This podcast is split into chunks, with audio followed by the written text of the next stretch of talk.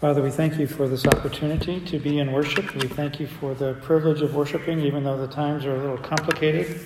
We ask that you would be with us today. We ask that you would lead us and guide us in all truth according to the promise of your word. We pray in Jesus' name. Amen.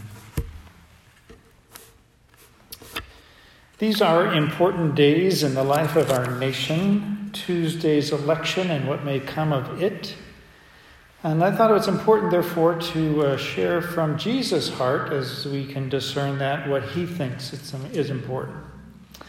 You know, we keep thinking that the very most, uh, what is the very most important thing in front of us? Is it some kind of political identification?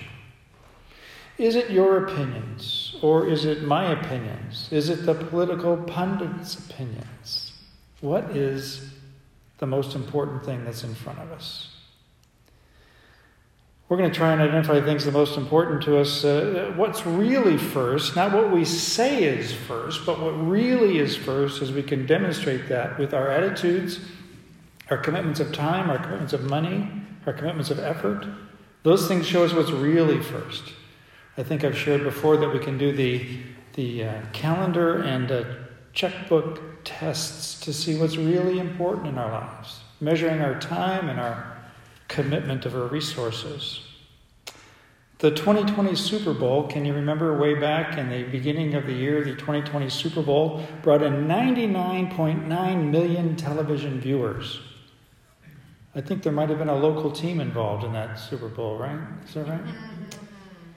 Baseball had a truncated season, and the Dodgers won the World Series. I'm sure they're going to put a giant asterisk next to that in the record books. Are Major League Sports the most important thing? No, I don't think they are, even though sometimes we act like they are. Well, tucked away in the Sermon on the Mount is a single sentence that captures the essence of Christian living for people individually, for people personally, and for churches together. So let's see. I'm going to read through this passage in the Gospel of Matthew, chapter uh, 6, excuse me, verses 25 to 34. Matthew 6, 25 to 34. Let's see if you can pick out that single sentence that identifies this essence of Christian living. Matthew 6. Therefore, I tell you, do not worry about your life, what you will eat or drink, or about your body, what you will wear. Is not life more than food and the body more than clothes? Look at the birds of the air. They do not sow or reap or store away in barns, and yet your heavenly Father feeds them. Are you, are you not much more valuable than they? Can any one of you, by worrying, add a single hour to your life? And why do you worry about clothes? See how the flowers of the field grow? They do not labor or spin. Yet I tell you that not even Solomon in all his splendor was dressed like one of these.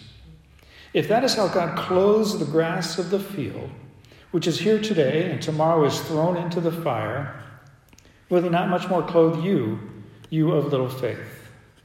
So do not worry, saying, What shall we eat, or what shall we drink, or what shall we wear? For the pagans run after all these things, and your heavenly Father knows that you need them. But seek first his kingdom and his righteousness, and all these things will be given to you as well.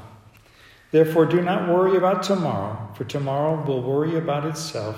Each day has enough trouble of its own. Did you pick out the single sentence? Did you hear it? Verse 33 Seek first his kingdom and his righteousness, and all these things will be given to you as well. I think if we throw ourselves fully into that verse, we can find the key to the way ahead for us, for our church, for us personally, and for us to understand what's important not only in an election season, but always what is the most important thing. What's Jesus doing in this passage? He's preaching what is known as the Sermon on the Mount. It may be the most studied sermon of all time. It's probably not the most lived out sermon of all time but it's certainly the most studied. Let me just share with you a couple of other things that Jesus says in this Sermon on the Mount in the Gospel of Matthew, chapter 5, 6, and 7. it's full of the blesseds. You remember those? They're called the Beatitudes, the blesseds. Blessed are the merciful, for they will be shown mercy. Blessed are the pure in heart, for they will see God. Blessed are the peacemakers, for they will be called children of God. Blessed are the meek, for they shall inherit the earth. Blessed are those who hunger and thirst for righteousness Down in verse 13 of chapter 5, you're the salt of the earth. Down in chapter 14, you're the light of the world. All these things are packed into the Sermon on the Mount, and it's a wonderful exposition of those things that Jesus identifies as kind of anchoring truths for our relationship with Him. In the Beatitudes and the Sermon on the Mount, Jesus called His disciples to realize the great difference that life with Him is supposed to make in our lives. He comes to fulfill the law, gives us the Lord's Prayer, which we'll say together a little bit later. And Jesus does in the passage, though, that we focused on, Matthew 6, verses 25 to 34, he does what he does a lot when he's teaching. He uses what we call inductive reasoning. He is working his way, building a case for his conclusion. So he starts with those things that occupy our attention. And he knows that what often occupies our attention is this little word called worry. Worry. Now, true confession, I am sometimes a worrier. Lately, I've been worried about lots of things. Worried to the point of regular sleeplessness sometimes. I worry about my kids and my grandkids and how they're going to navigate these health crisis times and how they're going to navigate the economic issues that have been forced upon us by the health crisis times.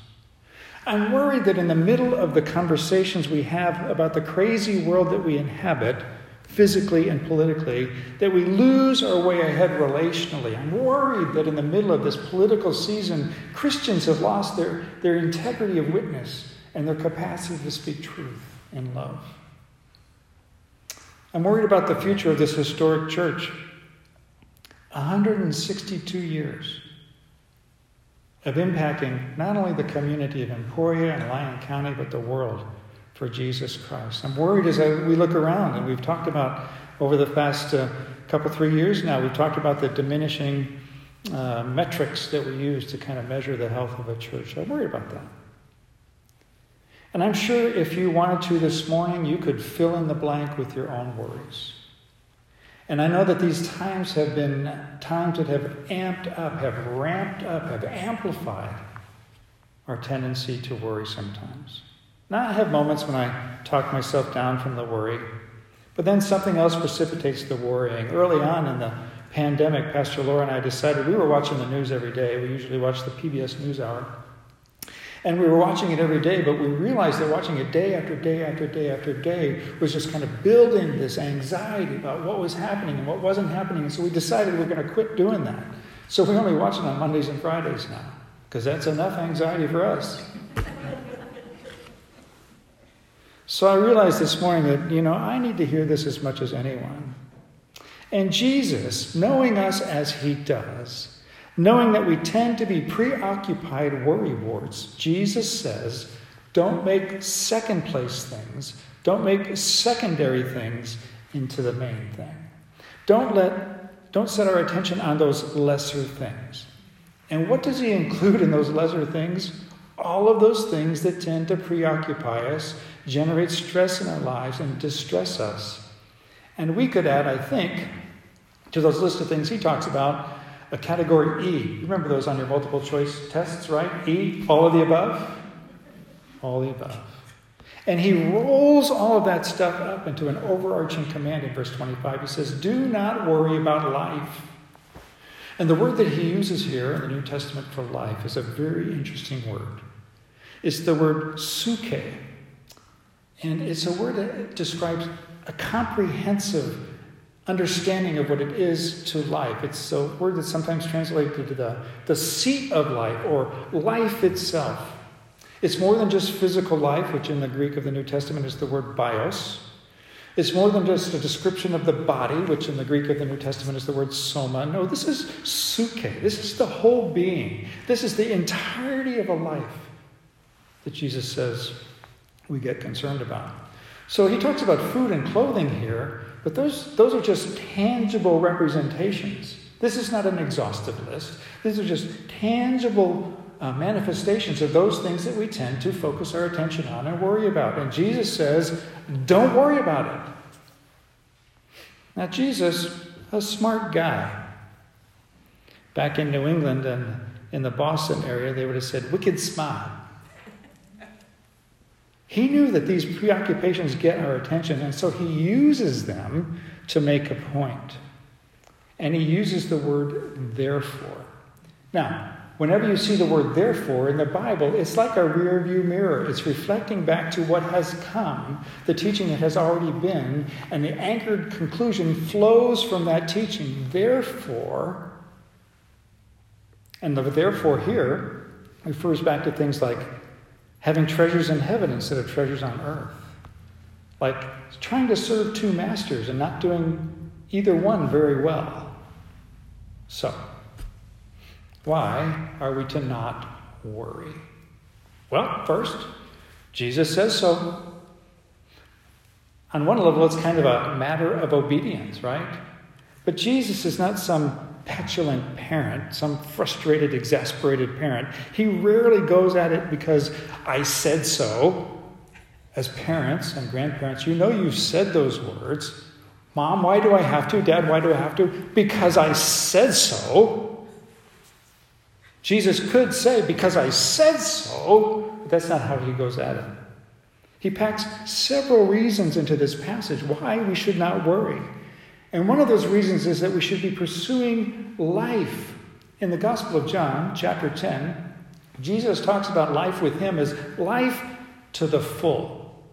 Life that is overflowing with a sense of his presence and power. Life to the full is more important than the pursuit of stuff, Jesus says.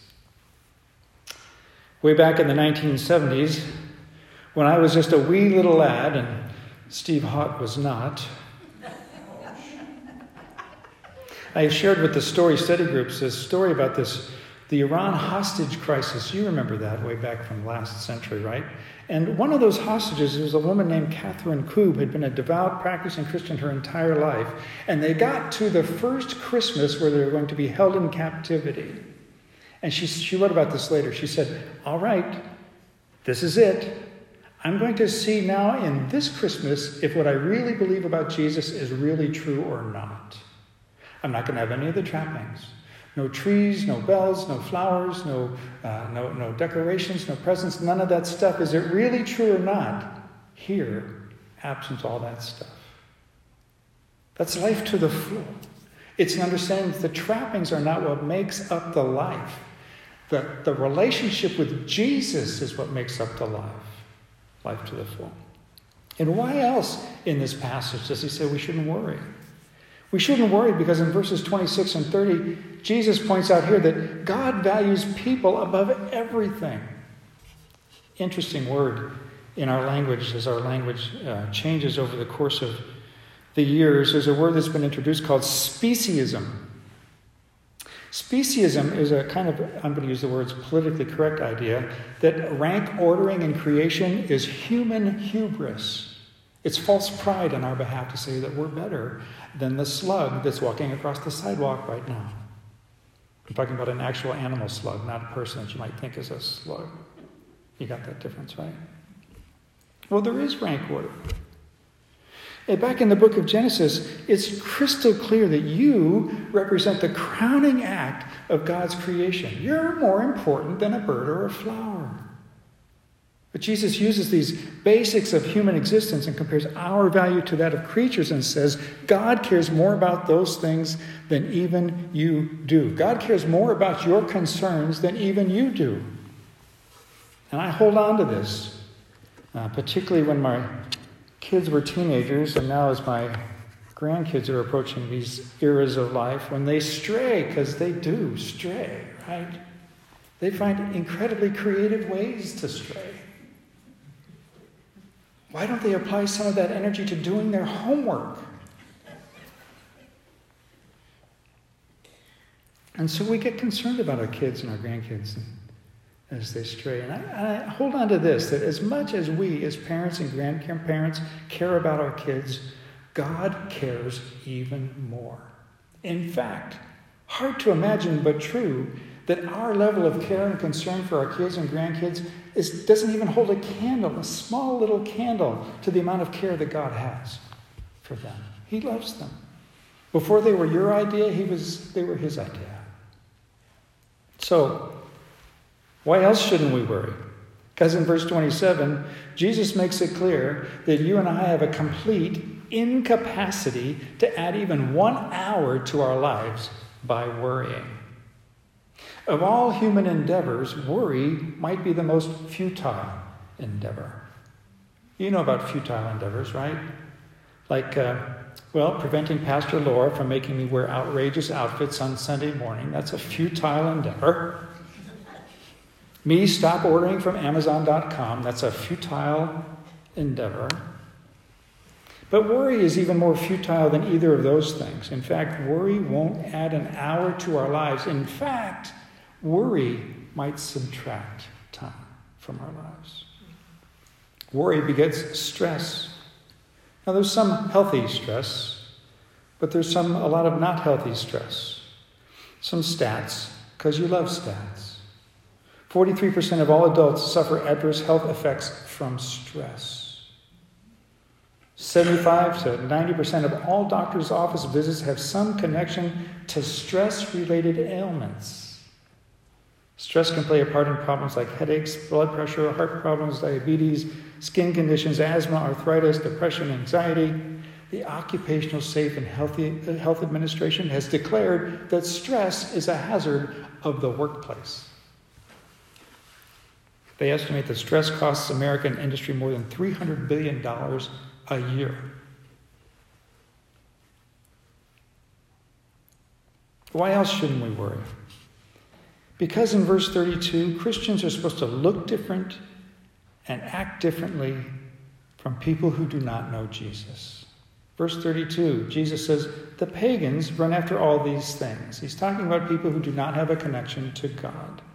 Worry characterized the pagan religions that were abundant in the day and time of Jesus. And even today, non Christian religions are largely driven by the insecurity of performance. Have I done enough to be worthy of standing in the presence of God? Have I done enough? Christianity says, no, you'll never do enough. Christianity says, Jesus did it all. Christianity says, hold on to Him because He did it. He's our proxy for being able to stand in the presence of God. And really, really, I think that worry is kind of a, and remember, I say this as a worrier, sufferer myself. I think worry is kind of a practical atheism. It's a denial of the goodness and power and mercy of God. Has it ever occurred to you that nothing ever just occurs to God?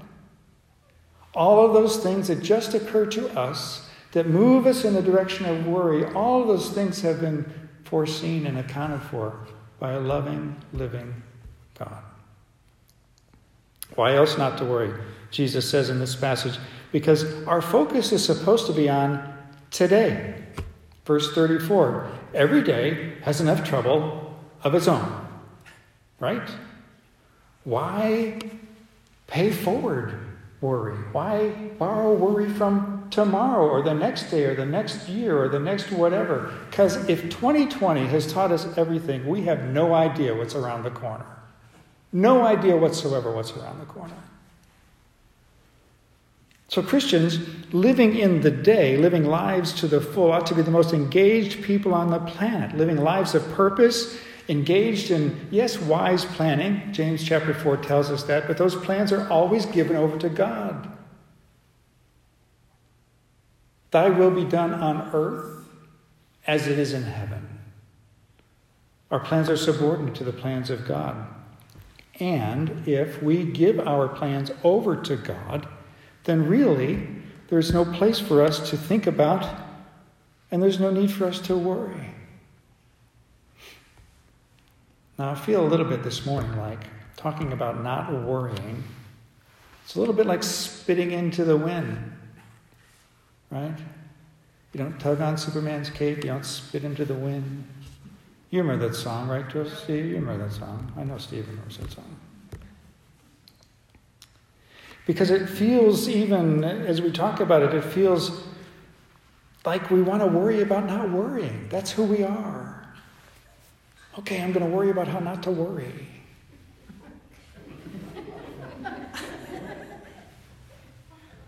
But Jesus says, How do we not worry? Watch what he does here. He builds to the very most important thing.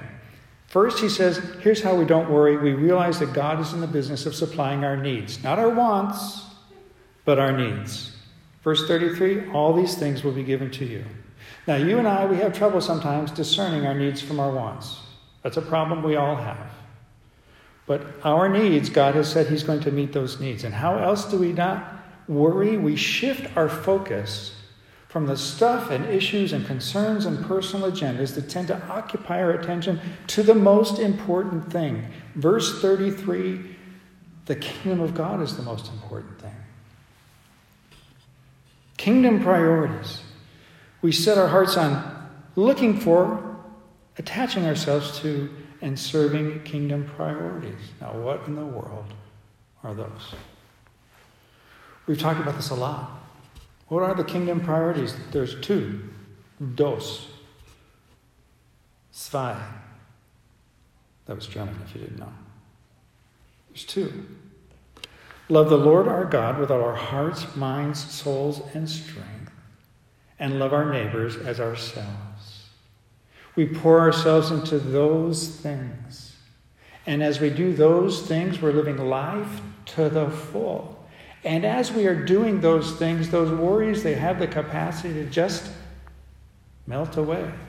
Oh, not that we won't go chasing them.